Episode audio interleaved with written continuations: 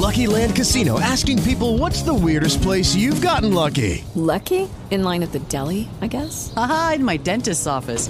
More than once, actually. Do I have to say? Yes, you do. In the car before my kids' PTA meeting. Really? Yes. Excuse me, what's the weirdest place you've gotten lucky? I never win and tell. Well, there you have it. You can get lucky anywhere playing at LuckyLandSlots.com. Play for free right now. Are you feeling lucky? No purchase necessary. Void where prohibited by law. 18 plus. Terms and conditions apply. See website for details. Hello, it is Ryan, and we could all use an extra bright spot in our day, couldn't we? Just to make up for things like sitting in traffic, doing the dishes, counting your steps, you know, all the mundane stuff. That is why I'm such a big fan of Chumba Casino. Chumba Casino has all your favorite social casino style games that you can play for free anytime, anywhere with daily bonuses. That should brighten your day a little. Actually, a lot. So sign up now at chumbacasino.com. That's chumbacasino.com. No purchase necessary. VGW Group. Void were prohibited by law. See terms and conditions. 18 plus.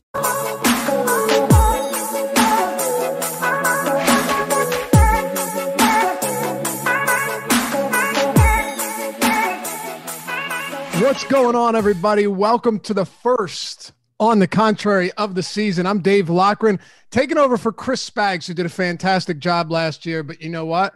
Things happen, people move on, and people move in. So I'm here with you Saturday, going to be every Saturday through the 17 weeks of the season and into the postseason as well. And your regular Alex Baker, Awesemo himself. You might know him as the number one ranked DFS player in the world. But we got an exciting show today because, uh, well, he's got some competition. Got Steve Buzzard with us. You might know him as the Colts. Uh, Did, did I pronounce that right, Steve? Is that how is that how it is? The Colts. Yeah. I don't know if there's a real uh, real way to pronounce it, but that sounds good enough to me. you never you never know, right? There could have been some crazy pronunciation and I've gotten it wrong, but nevertheless, Steve's the 2018 World Fantasy Football Champion, the Millie Maker winner, a single Millie Maker winner, not every one of them, obviously. Multiple six-figure wins and live final appearances. You can check that out. It's his bio. Follow him on Twitter at Steve Buzzard. Follow Alex at Awesemo DFS and myself at Lofty underscore D, L O U G H Y underscore D. Steve, I'm happy to have you with us to do the first show of the season, the inaugural On the Contrary. We're less than one week away to the start of the year. With all of this stuff that's happened in 2020, we're getting football. It's almost here, and I think we should all be pretty stoked about it.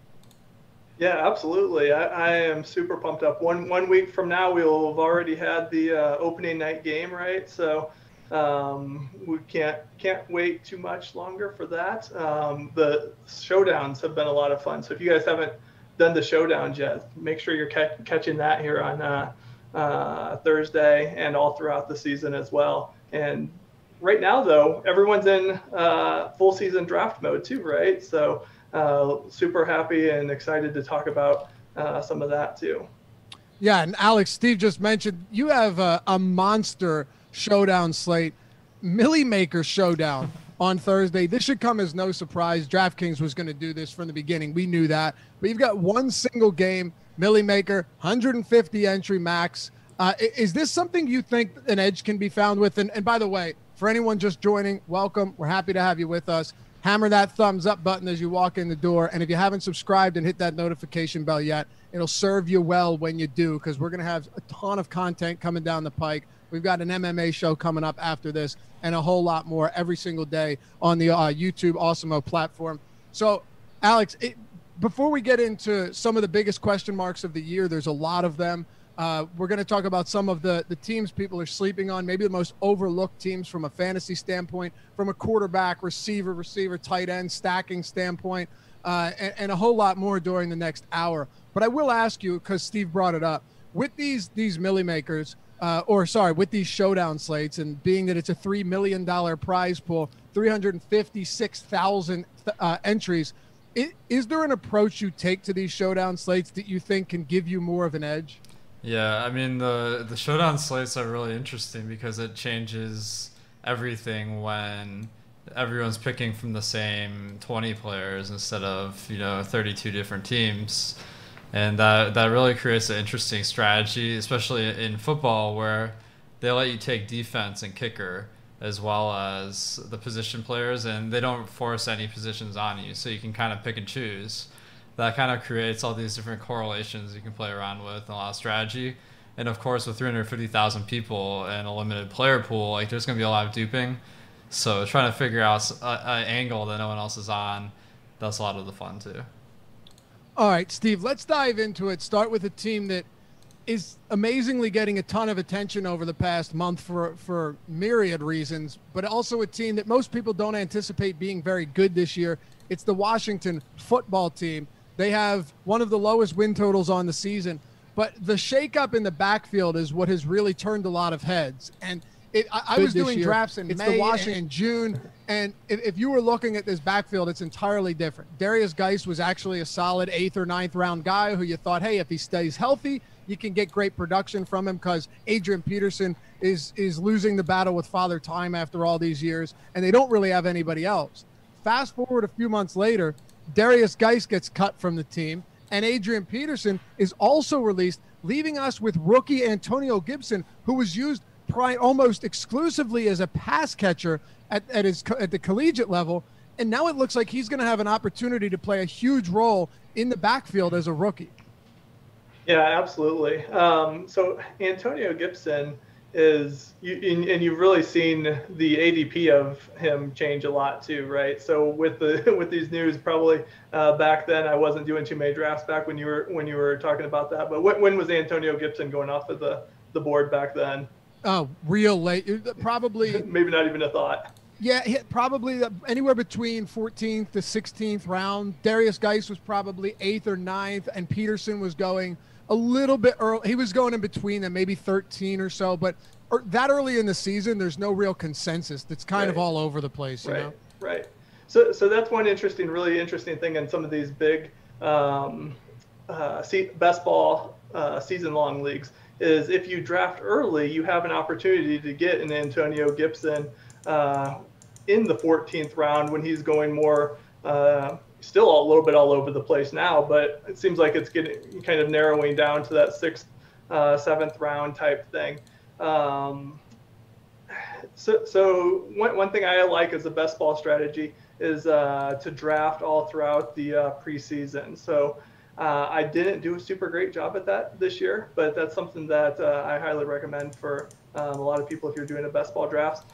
Um, personally, for me, Antonio Gibson's moved up too far in the in the rankings at this point. Um, he's definitely got a strong hold on, you know, you know, at least it appears so right now on what the running back opportunities will be in Washington.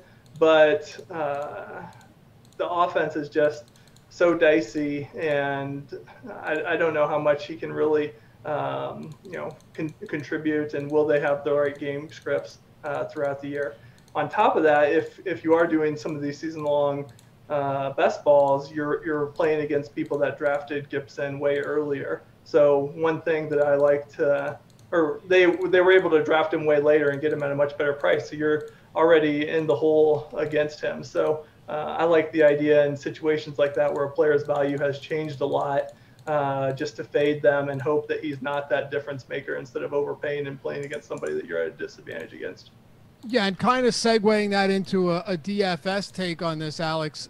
DraftKings uh, changed it up a little bit this year. Minimum salary at running back is four thousand dollars, where minimum salary for wide receiver is three thousand and and, and uh, twenty five hundred for tight end. That was the case uh, last year, but I believe running back was also three thousand. Now it's four thousand. Kind of interesting, and I'm not sure.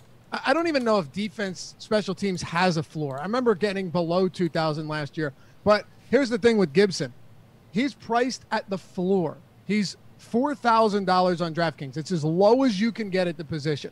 I know we don't have ownership yet.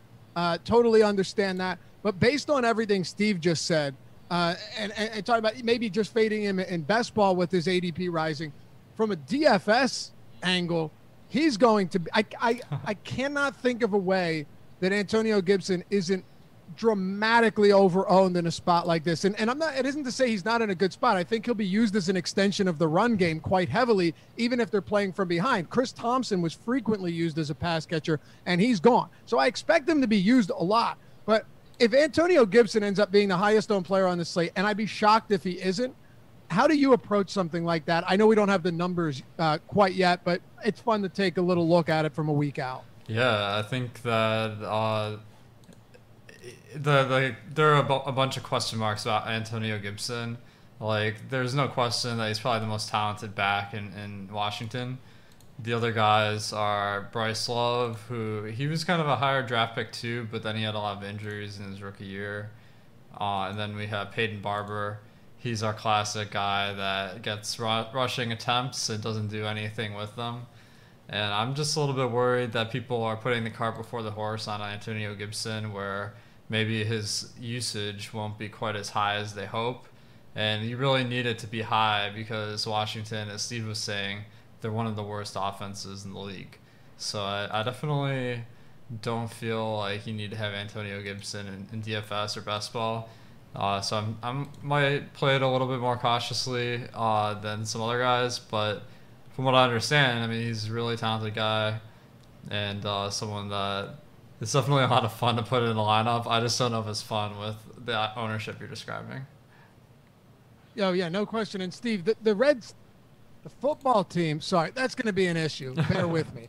Uh, it's going to be a problem. I still call the Chargers the San Diego Chargers, so it's just going to happen, and we're all going to have to deal with it.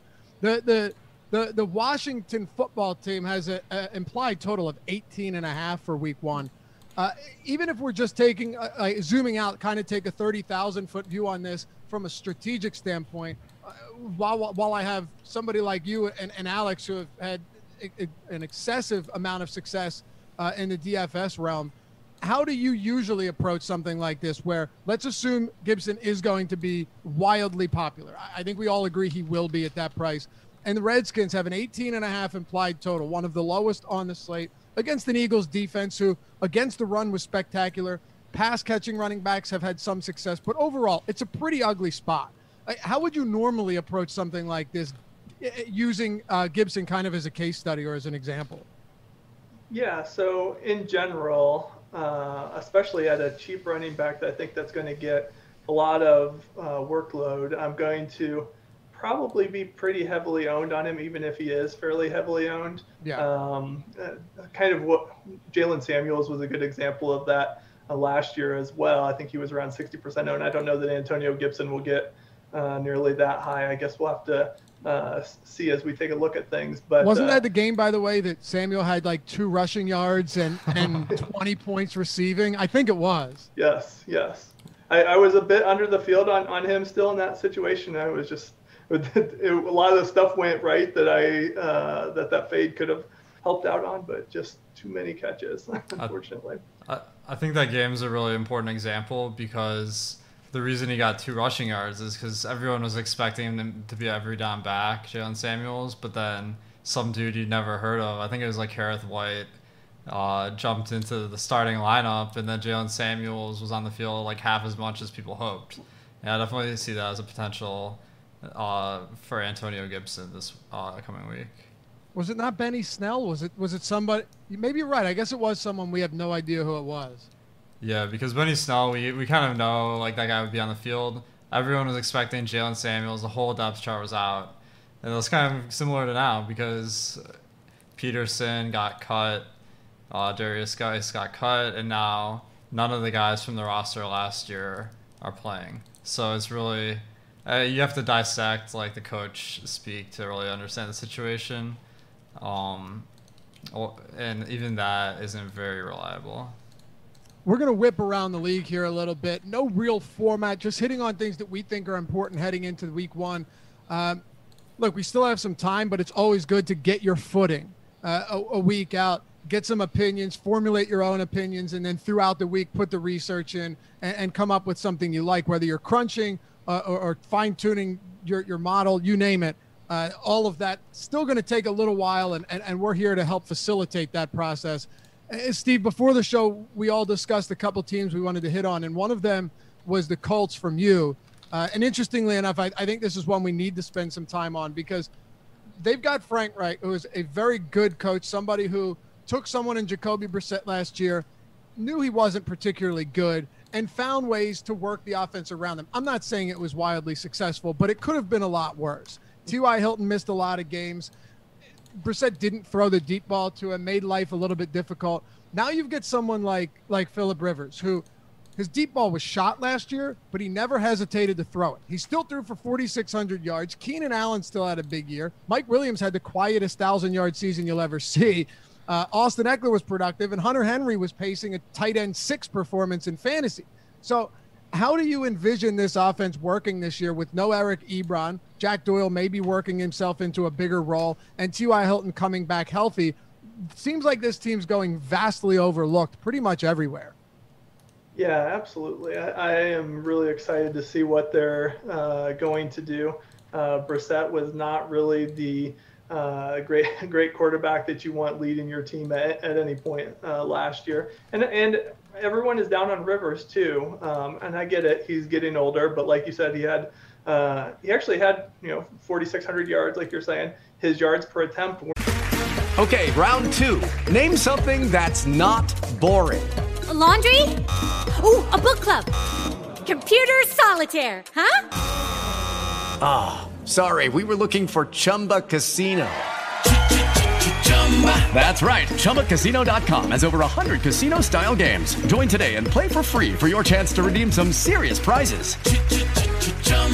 ChumbaCasino.com. No purchase necessary. Full prohibited by law. 18 plus terms and conditions apply. See website for details. weren't really that much different last year than what they have been in the past as well. Uh, what what everyone really just remembers is the turnovers late in the games uh, that cost them a chance to get into the playoffs, and they figured because of those turnovers, Rivers was washed. But in reality, I think there's a lot of underlying um, things that signals there that'll that'll help uh, the Colts and Rivers be successful, especially with Reich as well. So um, I do think that uh, T.Y. Hilton should continue to be get, get used quite often, May, maybe not quite as heavily as uh, Keenan Allen. he was uh, peppering Keenan Allen nonstop, but uh, I, I, would expect T.Y. Hilton to get uh, a lot of usage in this offense again. And the offense has really gotten a big upgrade as well, right? So um, you know, Parris Campbell is, should be back and healthy. Uh, the Colts spent a second round pick on him uh, two years ago now, and Michael Pittman as well um, could could see a lot of um, um upside with a high draft pick on him also. So, you know, I think that um, both of those guys, um, you know, are hardly being drafted at all or, or super late uh, regular season leagues. No one's really paying attention to them. Best balls, they're going at the end. Um, and especially Pittman, who's a bit uh, bigger with a smallish Hilton and a, a, fairly small Campbell. I think he could see a lot of uh, red zone targets. So I like getting uh, both of those guys. Um, we don't really know um, if both of them will do well. Um, there, that's a lot of a lot of people with Jack Doyle coming back. Uh, but if you're drafting one or the other, and they don't work out in your draft, you can always get rid of them uh, for someone else on the waivers as well. So I think that it's a really uh, fun team to draft and one that no one's really paying attention to right now. I'm wondering, Alex, if they're going to pay attention to them in Week One too, going up against the Jaguars. Uh, I know your your rankings. You were very high on T.Y. Hilton this year. He's been he's gone overlooked a lot this season. I've heard I've even heard people call him injury prone, which is egregious. He, he played 94 of 96 possible games going into 2019. Like the guy is not injury prone. He had some in, he, he dealt with an injury that happens. But he had a 23% mar, uh, target share last year. It was his highest since 2016. There's really little reason to believe that that he doesn't bounce back unless he gets hurt again, which is something you can't really predict. Uh, where are you going with with the uh, Colts, knowing that you are pretty high on Hilton this season? Yeah, I think that the Colts are definitely a passing offense I'm really excited about because with Andrew Luck on the team in 2018, the Colts threw more than 60% of the time. then with Brissett, they dialed that back way down, became a rush first team where they ran the ball about 45 to 50%.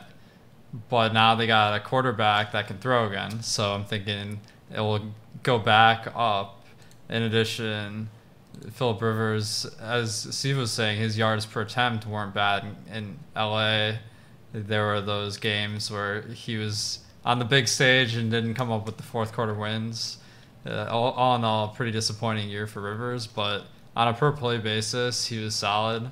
So I think that T.Y. Hilton is definitely going to be one of my favorite fantasy picks this year. Laffy, I know you're kind of busting my balls uh, when I released my initial rankings to you guys because I had T.Y. Hilton like way well, higher. I think he was like 19. Yeah, he was like one of the highest wide receivers. And if you go back a couple years, I mean, this is a guy that would get close to 100 yards a game. So I like him. It's a ceiling. Yeah.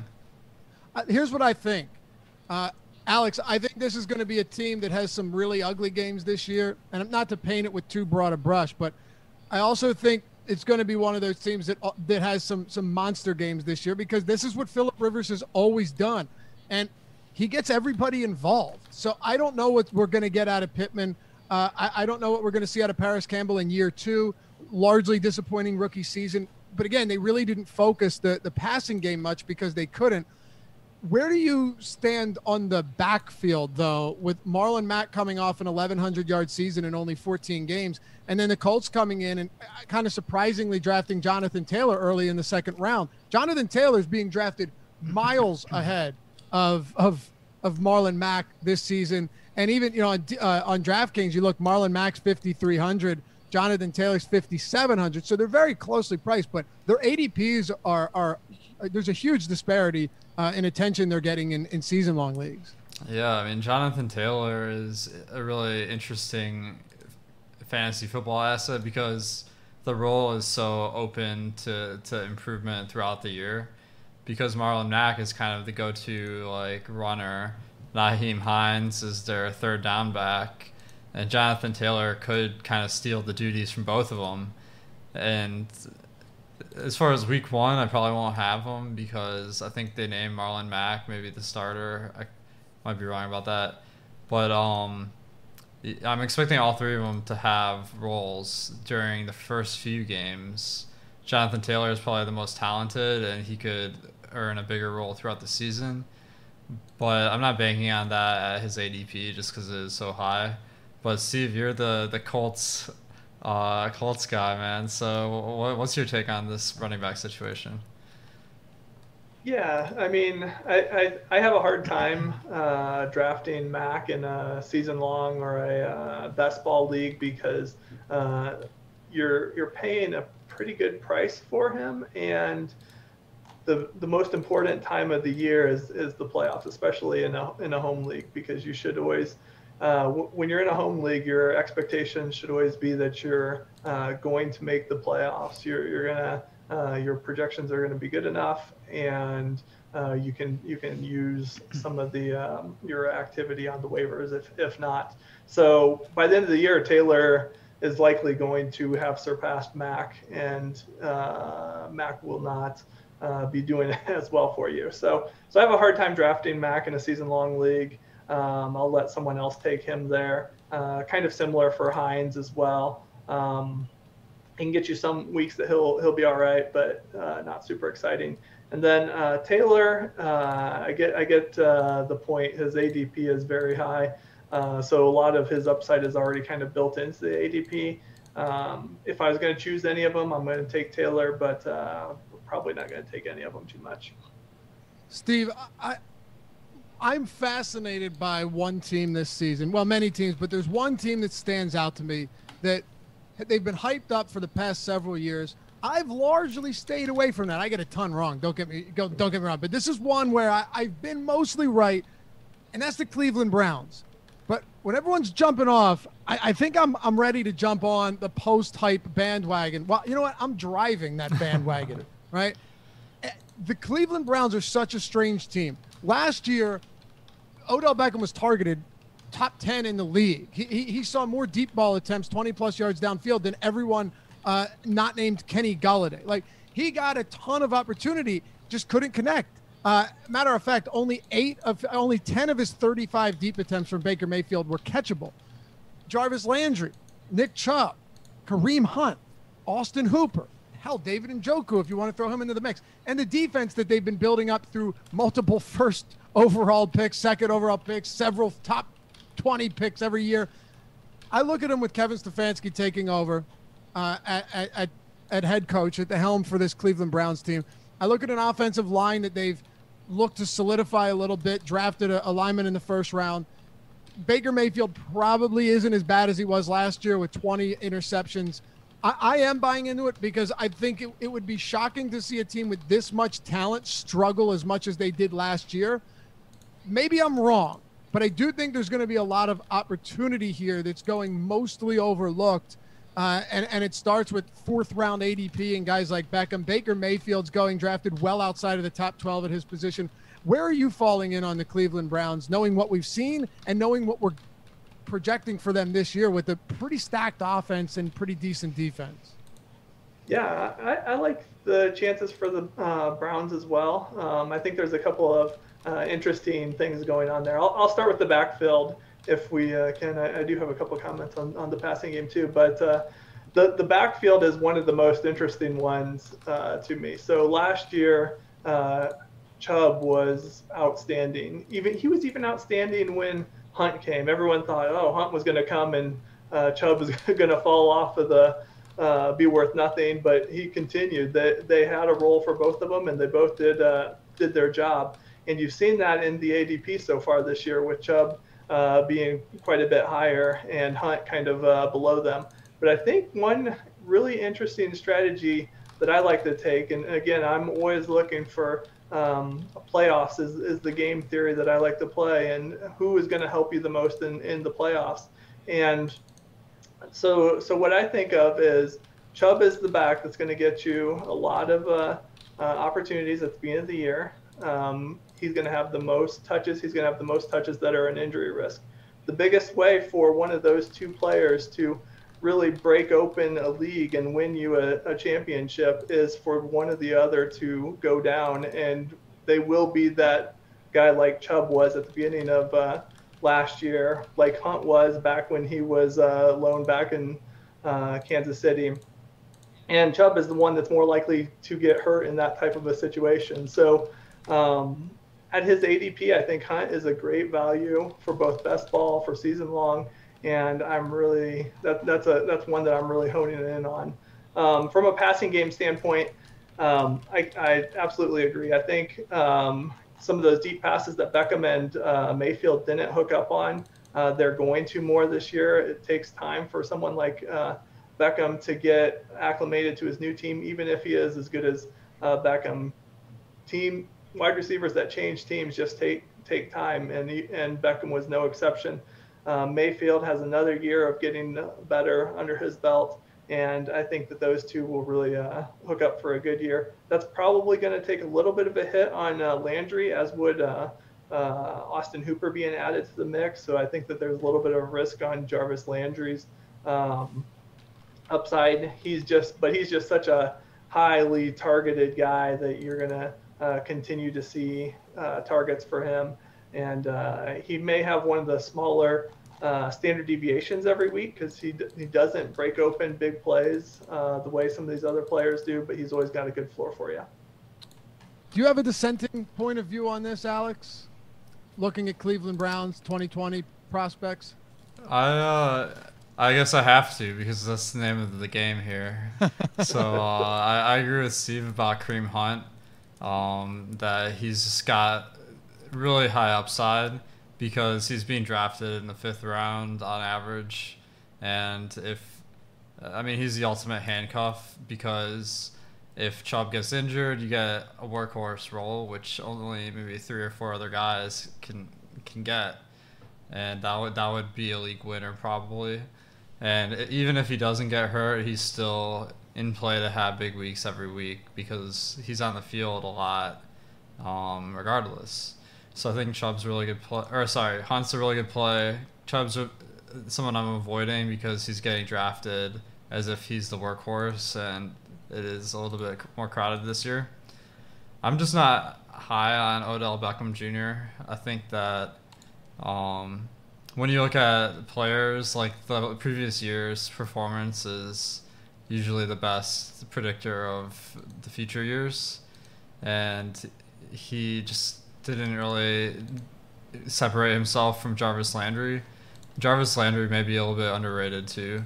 So the way I'm approaching these guys in season long is, I, I, I think a lot of the value from Beckham and Landry comes if the other one gets injured because when you have a couple talented receivers that does uh, spread the targets around a little bit more and makes the fantasy upside a little bit lower. Oh man, I like Beckham. Man, I, I like him. I, he he's dealt with some injuries. There's no question about that. But every year this guy has played a full season outside of last year, which I just think is going to be. I, I think it's an outlier. Uh, if if I'm if I'm right about that, it's going to be great, Alex. If not, well, I'm probably going to take some hits because I, I, have been drafting quite a bit of Beckham this year. I, just think if, if a thousand yards and four touchdowns is your floor, uh, and, and being ignored here is 133 targets, which is still quite a bit in that offense. Uh, I, am willing to roll the dice on him having a bounce back season because I think Stefanski and the offensive line are going to help Baker Mayfield. Although, to be fair, even in, with clean pockets last year and no pressure, Baker Mayfield struggled. Let's turn the page to um, to another team here. Alex, I'll stick with you. We're talking about the Cincinnati Bengals. Joe Burrow coming in first overall draft pick. He's the obvious starter. Andy Dalton is no more, backing up Dak Prescott uh, in in Dallas now. The Bengals have a. Lot- Okay, round two. Name something that's not boring. A laundry. Ooh, a book club. Computer solitaire. Huh? Ah, oh, sorry. We were looking for Chumba Casino. That's right. ChumbaCasino.com has over 100 casino style games. Join today and play for free for your chance to redeem some serious prizes.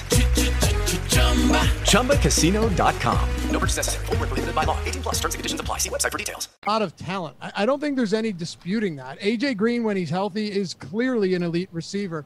Uh, Tyler Boyd is another uh, fantastic pass catcher. And Joe Mixon is somebody that people are very, very high on. I know you have a slightly different opinion on him this year, at least compared to his ADP. All in all, though, there is a lot of talent here. Uh, much of that will be contingent upon whether or not Joe Burrow in his rookie season can make it work. And even another thing, too, I'll just kind of throw a couple things at you and let you run with it. Another thing might be that the defense continues to struggle. They're often playing from behind. And even if Joe Burrow isn't accurate or particularly effective, he's still going to put up big numbers from volume alone. Where are you at on the Bengals this year from a DFS and a, and a season long standpoint? I think the hype is way overblown because last year, well, first of all, I lost so much money on the Bengals last year in DFS because they threw at the highest rate in the league. And you'd think that would create a lot of variance and that, um, like some of those times the passes would work and you know you get a big fantasy performance and it never happened. So that that was kind of disappointing. But the big change this year is with Joe Burrow. I just think that he runs the ball more than Andy Dalton did.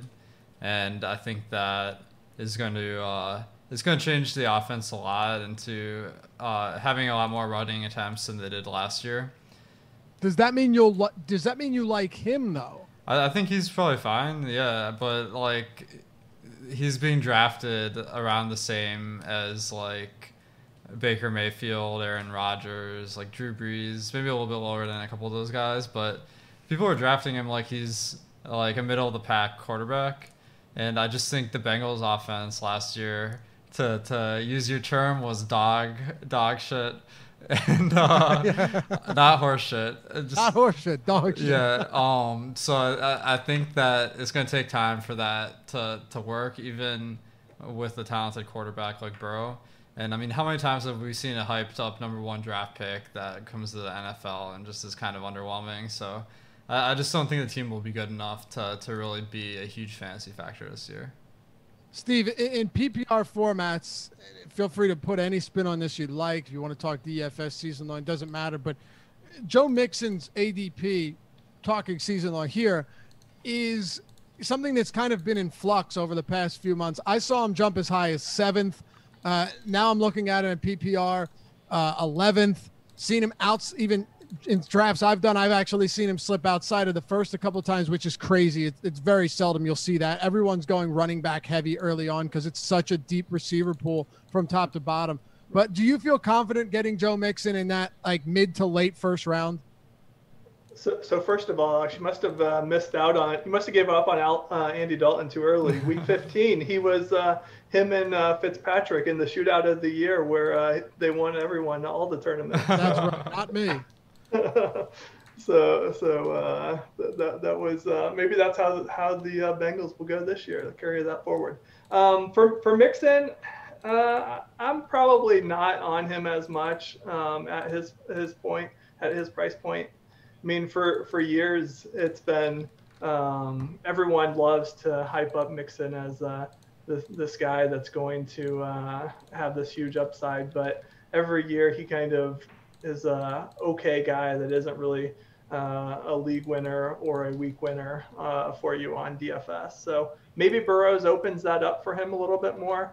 Um, especially you know the fact that Burrows is going to run Bur- uh, going to run a little bit more than what Dalton does. That tends to uh, help a running back like Mixon. Uh, but I haven't really seen him be able to open it up enough that he's will that I'm willing to just say, hey, I'm going to spend my first round pick on a guy that uh, you know has a pretty good floor, but not really a ceiling to be able to help me compete with the guys like Barkley or um, Zeke or somebody like that that that the guys that are picking first have. So if I if I'm uh, going for someone late in the first round, I'm I'm tending to pick either a higher upside wide receiver or uh, someone that you know might have a little bit more upside uh, in the in the uh, running game, like uh, uh, Edwards Helaire or somebody like that, possibly maybe Dalvin Cook um, as well. So that that might have a little bit more upside, and especially in the in the passing game. The last four games for Mixon last year is what I think vaulted him into that uh, conversation of being a middle first round, late first round guy. I think he still probably would have been a late first rounder, but he did have those three huge game average 5.4, 6.3, 6.2 yards per attempt in three of his last four. Struggled against Miami, but his touch counts were through the roof 20 plus carries in four straight. But I remember Zac Taylor running him out there for 25 attempts, uh, even even though um, e- even though they were down by 20. They kind of raised the white flag and just started giving Mixon a ton of attempts. I think he's going to be fine, but I do expect them to play uh, with from behind quite a bit. And how often will he be used in the passing game is also something that kind of concerns me, which is a bit of a perfect segue into this next team, Steve, the Philadelphia Eagles. Uh, Miles Sanders is actually someone, and, and I've been I've been very open about this and pretty loud, as a matter of fact, that I'm drafting Miles Sanders ahead of Joe Mixon. And I know that that you want to talk about contrary or, or contrarian type plays. This is one where I'm willing to take a stand, and, and it's this simple for me. I'll pass it off to you here. He he was a, he he racked up over 1,300 yards. Well, actually, sorry, he racked up 1,400 yards uh, from scrimmage in his first in his rookie season. He had eight receptions of 20 plus yards, which was third behind only Ekeler and James White, two guys that are featured heavily in the passing game. He's a legitimate guy that can run routes, like line him up as a receiver, line him up anywhere. Uh, and the the argument that that my problem with the argument that Doug Pederson doesn't run rook uh, doesn't run a single running back a lot. He doesn't use a bell cow. Give me one example of when he's had that opportunity. He came here first. It was Ryan Mathews. then with Garrett Blount clearly in the twilight of his career. Darren Sproles, Boston Scott, Wendell Smallwood, Jay Ajayi with the bad knees. I could go on forever. Uh, and then the Notre Dame guy, I always forget his name, who fumbled in a big spot against Houston. Miles Sanders is the type of guy that they drafted for the purpose of using as a bell cow back. Now, we can disagree on that. That's fine. But what I do know is when you take a guy in the second round, uh, and when Jordan Howard goes down over the final third of the season last year, and Miles Sanders averages 21 looks per game. I just think the upside on a markedly better offense in the Eagles for Miles Sanders is super appealing to me. What do you What do you think of the backfield with Philadelphia this year?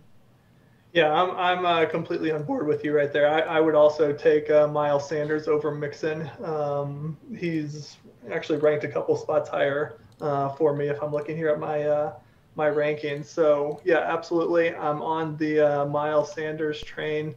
Um, I, I think he uh, everything that you said, I, I pretty much agree with. So you, you're you're kind of you're uh, it's hard it's hard for me to argue too much. Uh, Sorry, I'm with any of passionate that, about so. this one. I just run with it sometimes. yeah, yeah, it's perfect.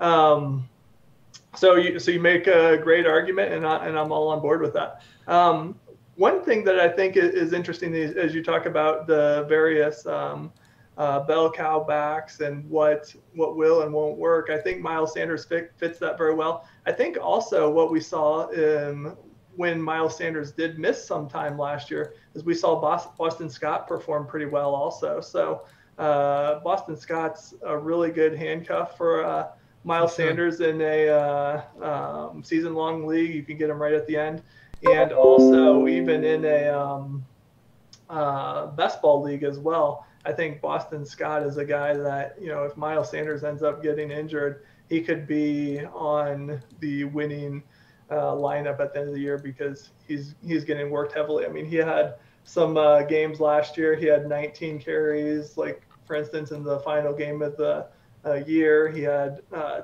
10 plus another six targets um, in week 13. Uh, so he certainly has plenty of potential to not quite be what Miles Sanders is, which is a you know this first late first round, early second round type guy. Uh, but he would be a very good uh, good performer. Yeah, that's a good point. And it's nice to know that Pederson was not afraid to use Boston Scott at all in those situations. He single handedly won that game for them against the New York. Uh, that's not fair. Carson Wentz had a pretty solid late game, but Boston Scott with three touchdowns, all rushing in that game. There's definitely upside there. I, I like him. I like the backfield because they're going to get worked in as, as pass catchers too. They really do incorporate a lot of pass catching running back stuff uh, that is going to work well for them and not just dump offs. Uh, Alex, what are your thoughts on the Eagles' offense this season? Alshon Jeffery, apparently the Eagles are trying to trade him, but he's on the pup list. It, uh, it seems like he'll be out at least six weeks um, if, if he remains on the, the physically unable to perform list. DeSean Jackson's healthy. The only game he really played last year, he had two 50 plus yard touchdowns to start the season against this same Washington team. and then you have Ertz, you have Dallas Goedert. Uh, but uh, Jalen Reagor is out for a couple weeks. He should be fine soon enough. Uh, Marquise Goodwin opted out. It's a kind of strange dynamic, but they are built on speed, this team. There's no question about it, in the backfield included. Yeah, I like the Boston Scott call by, by you guys. Um, one guy I've been drafting a little bit is Alshon Jeffery uh, because his he's so low this year. Like you can get him in one of the last rounds. And I have. I've drafted him in the 16th, 17th round in redraft league. Okay, sure. that makes me feel a little bit better because I feel like they, they don't have any good wide receivers. I mean, DeSean Jackson, as you're saying, he played one game last year. He's also never a guy that, that can stay on the field the whole game. So I'm kind of looking at Jalen Reagor as an intriguing option as well. But really, I mean, these this team they run Ertz and Goedert a lot together, uh, maybe out of necessity. That makes Goedert one of my best ball plays because it's a situation where Ertz, if he if he's out of the lineup, that just creates a lot more opportunities for Goedert. Um, maybe not like being on the field a ton more, but just having that all those plays go to him instead of Ertz. So that's definitely one way I'm leaning um, in in best ball. But man, week one's gonna be crazy because Jalen Reagor and Alshon Jeffery both are probably out. So who's even gonna be starting at wide receiver? I have no clue. Me neither. Don't beat my status just mentioned, and, and I did mention this briefly once we started talking about uh, the, the passing game, that the Eagles are looking to trade Alshon. Maybe I mumbled it. I don't know. I definitely didn't state it as clear as possible. But yeah, they are uh, they, they are definitely in I don't know if they're in negotiations or trade talks, but they have thrown it out there that they're they're looking to make uh, some moves, which could suggest that they feel really good about maybe one or two of these rookie uh, wide receivers that they have. I, I, we won't spend a lot of time on them or, or, really any at all, but I will throw names out there for those of you guys doing rookie drafts, dynasty startups. Uh, like Quez Watkins is, is one of them. They said a lot of good things. John Hightower. Granted, you're going to hear this high praise for so many rookies and it never materializes into anything. But if you're looking to get rid of Jeffery, knowing that Jackson is already aging, there's got and maybe it's Greg Ward, but and, and Arcega-Whiteside apparently looks better, but there's got to be someone on this team that they feel good about in order to just completely uh, part ways with with a, with a veteran and Alshon Jeffery. So uh, keep that in mind. Feel free to take some stabs on them. And even in best ball with 25, 25 rounds, uh, don't be afraid to, to take a couple dart throws, uh, maybe on one or, of these rookie receivers for or second year receivers for the Eagles. We've got about 15 minutes to go, Steve, so we can't get to everything. But I know there were a few teams that both of you guys uh, were looking to talk about. So um, let me ask you this: what, what team do you think w- would be the most beneficial that that we hit on right now, Steve? Uh, with maybe question marks, or they're, they're they're not being noticed as much as they should, or there's some hidden gems in there. Um, let's see. I think uh, I think the Las Vegas uh, is pretty interesting one. Um, I, I, think one thing that I find interesting about um, Las Vegas is four-year playoffs. For uh, if you're playing in the best ball leagues, uh, the playoffs are weeks 14 through 16, and that's typically the same uh, that you see in most uh, season-long leagues as well. And the Vegas uh, has all of their games at home during that run. So I think that's a really interesting thing that might be a big bump up for Jacobs. So if if uh, they get a benefit, a lot of times you see uh, running backs get benefit at home during the playoffs. So something that I think is going underlooked for Josh Jacobs and and the Raiders potentially. Um, also, I think uh, there's a lot of opportunity in the uh, passing game with uh, Tyrell Williams going on to the uh, IR as well. So you have uh, first rounder Henry Ruggs and third rounder uh, Bryan Edwards both in there that have some opportunities, as well as Hunter Renfrow coming off of a pretty solid year also. So you have three guys that all have pretty good upside. I mean, you don't get uh, talented guys like a first rounder and a third rounder, um, and a and a guy coming off of his first year that was uh, overperformance, I would say, by most people's uh, sense. And Renfrow all going late in your drafts. Um, and, and, the thing is, with all those guys, is if they don't succeed, they cost you so little uh, that you can just dump them and get a guy off the waiver. And if you hit the guy that really succeeds, um, you're you're going to have yourself a guy that could be a potential uh, wide receiver two or three. So I think there's a lot of uncertainty. That's a huge thing in best ball, and definitely should take advantage of it, and even for uh, your season long leagues as well.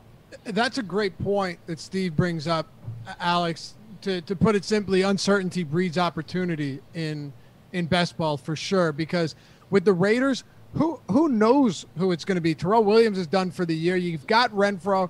uh, you have a number of, of young rookie receivers that, that might be able to, to, to, to put in some work. Henry Ruggs was the first receiver off the board this year uh, in the draft. There's a lot of question marks. There's no doubt about that.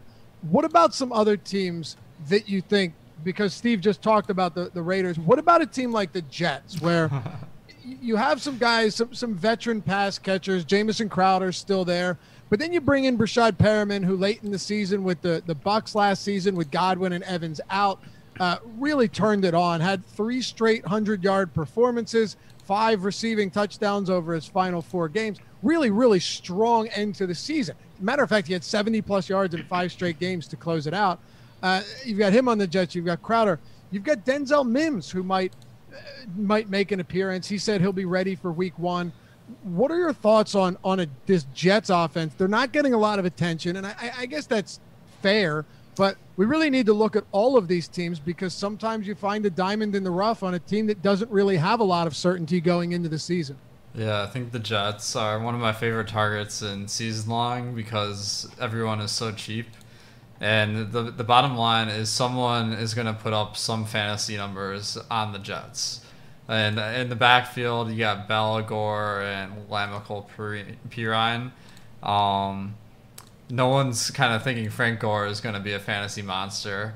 And uh, everyone's down on Le'Veon Bell, but I just feel like there's enough work for someone to come out of the, the woodwork here. So it's, I think Bell is someone that the hype might be a little bit too low on. So I'm, I'm kind of excited about him because he's a guy that he catches a lot of passes. Uh, the, the, the rushing for the Jets last year was, was horrible. But uh, Terrible. Yeah, they they got less than four yards but per time. It wasn't even close. But they got a new offensive lineman, for what I understand. So I'm taking some chances on them. And then uh, Perriman, Crowder, Mims, and Herndon. It's kind of the same thing Steve was saying with the the Raiders, where they're none of them are being drafted very high. So I'm, I'm taking shots on them because someone's going to put up yards. Herndon is someone that's kind of interesting because he had a really good rookie year. Then he was out a whole year. Um, now he's coming back. He's fully healthy. They've named him the, the number one tight end. So I'm kind of intrigued by his potential this year. There's a lot of uncertainty with the Jets, but again, it could be a good thing. I, am a little bit lower on Lev Bell uh, eh, than than a lot of people, and and it's not because I don't think he can have a solid season. It's because I'm actually higher on someone that's being drafted right around him in David Johnson. And uh, Steve, before we close this up, we got about eight or nine minutes to go. I want to spend some time on the Houston, uh, the Houston Texans, who just, by the way, gave Deshaun Watson a monster $160 million four four-year extension today. So, congratulations to him. Uh, I'm all over Houston this year. I've tweeted about this on numerous occasions that I, I believe one of Brandin Cooks or Will Fuller, assuming they stay healthy, will be in winning line, will win your leagues this year. Now, the reason for this is kind of simple. De- uh, DeAndre Hopkins is gone. Talking about somebody that's a top top tier receiver every single season, 150 plus target guy almost every single year. You're taking away a huge chunk of targets from this team. Look, he had 150 targets in five straight campaigns with Houston. Will Fuller, when healthy, is very productive. Brandin Cooks was was another guy, multiple straight thousand yard campaigns. He's dealt with the concussions. But a matter of fact, he's only missed two regular season games since 2015. Had four straight thousand yard seasons, 114 targets or more in all of them. I, I just think these guys are very talented, and we're ignoring the fact that Deshaun Watson's being drafted as a top five quarterback. I know he has rushing upside, and that plays into it, but he's still a good player. He can still connect on the deep ball. He's still going to operate a solid, functioning offense. And Will Fuller and Brandin Cooks are being largely overlooked going in the seventh, eighth round. I've seen him go in the ninth round at times. And David Johnson is also being drafted after guys like Le'Veon Bell after a really disappointing season last year. So I just think it's still a big question mark as to where the production goes on this team. But there's so much opportunity in not knowing that because there's a lot of real raw, ta- not raw talent, but a lot of talent on this team that uh, could really work well and, and, and have some good synergy with with uh, Deshaun Watson. Yeah, so I'll, I'll let uh, Alex talk about David Johnson because I know he's a, he's the uh, David Johnson guy this year. So I'll I'll, uh, um, I'll talk a little bit about the passing game though. Um, absolutely. So so really two and a half new players for uh, the the Texans offense. I say a half because Will Fuller always seems to um, miss time. So you got yeah. uh, Cobb, Cobb Cooks and, and Will Fuller. Um, but what we've seen when Will Fuller plays, Hopkins is just a completely different player. So it, it was um, DeAndre Hopkins that uh, commanded 40% of the targets all, all of last year, but it was Will Fuller that really uh, changed the game for for Watson. So if Will Fuller can stay healthy all this year, um, he definitely could have that upside to to be a, a winner for your league no doubt about it. Um, I have no no problem at all uh, overpaying for him, and if you're getting him at, a, at his ADP, then uh, he's definitely a great great buy in both season long and uh, uh best ball type leagues. Um, if Fuller doesn't stay healthy, then you've really got Cooks that you know could be huge. Huge, yes, he would be absolutely in a huge spot. I I don't I didn't see Cobb really performing. You know, basically Cobb last year ended up being like a, uh, a name in, in, a lot of ways, right? So he he was kind of an afterthought in Dallas, and he didn't really uh, perform as well as maybe what you were hoping for there. So there there is a chance still that he, he does better here in uh, this offense with Watson. But if if Cobb is only okay and Fuller gets hurt again, all of a sudden you've got Cooks that uh, right there he could he could be the guy that uh, uh, is a is another type of guy that's a difference maker for you and really uh, win the, win the league for you. I, I do worry a little bit that uh, Cooks is you know changing teams again. Um, that anytime wide receivers change teams, it does take a little bit of time to uh, uh, get used to that new team. But the fact that they also have Cobb also changing teams and Fuller not having a 100% uh, rapport, I think that'll hopefully ease the uh, team change risk a little bit uh, uh, for Cooks. So I, I like that uh, that take, and I'm going to take some shots on those guys too. Yeah, thir- 86 ADP for Cooks this year. It's just it's lunacy. Uh, especially if you're someone that believes Will Fuller is going to get hurt, you have to get Cooks everywhere if that's the case. Um, Cooks has played with Drew Brees, Tom Brady, Jared Goff, and now Deshaun Watson. He's been pretty lucky uh, with the quarterbacks he's gotten. Alex, David Johnson. Well, Steve said this is your guy. This is someone that, that we should be listening to you on. 38 ADP right now. He's going after Lev Bell. He's going almost a full round after Todd Gurley. Last year really bumped him down. He was a, a, a, a mid first round, mid to high first round pick last season. Completely disappointed. And maybe he's one of these post hype producers that we talk about so often. What do you think? Yeah, I think he's worth taking a shot on because of his ADP being 50, because that allows you to take a really solid player earlier, and then there's not usually many running backs on the board at that point that are worth their salt. So having a guy like David Johnson helps a lot for your draft strategy. Um, and they traded DeAndre Hopkins for him. I mean, plus a second round pick, but like that says it all. DeAndre Hopkins was one of the Texans' best offensive players, and it's. I mean, I, I maybe there's other factors involved, but it definitely inspires a ton of confidence that the team has in David Johnson. Um, I know at the end of last year he was really injured and he didn't perform particularly well, but when he was healthy, he he had really good receiving numbers, more than 70 yards per, per target.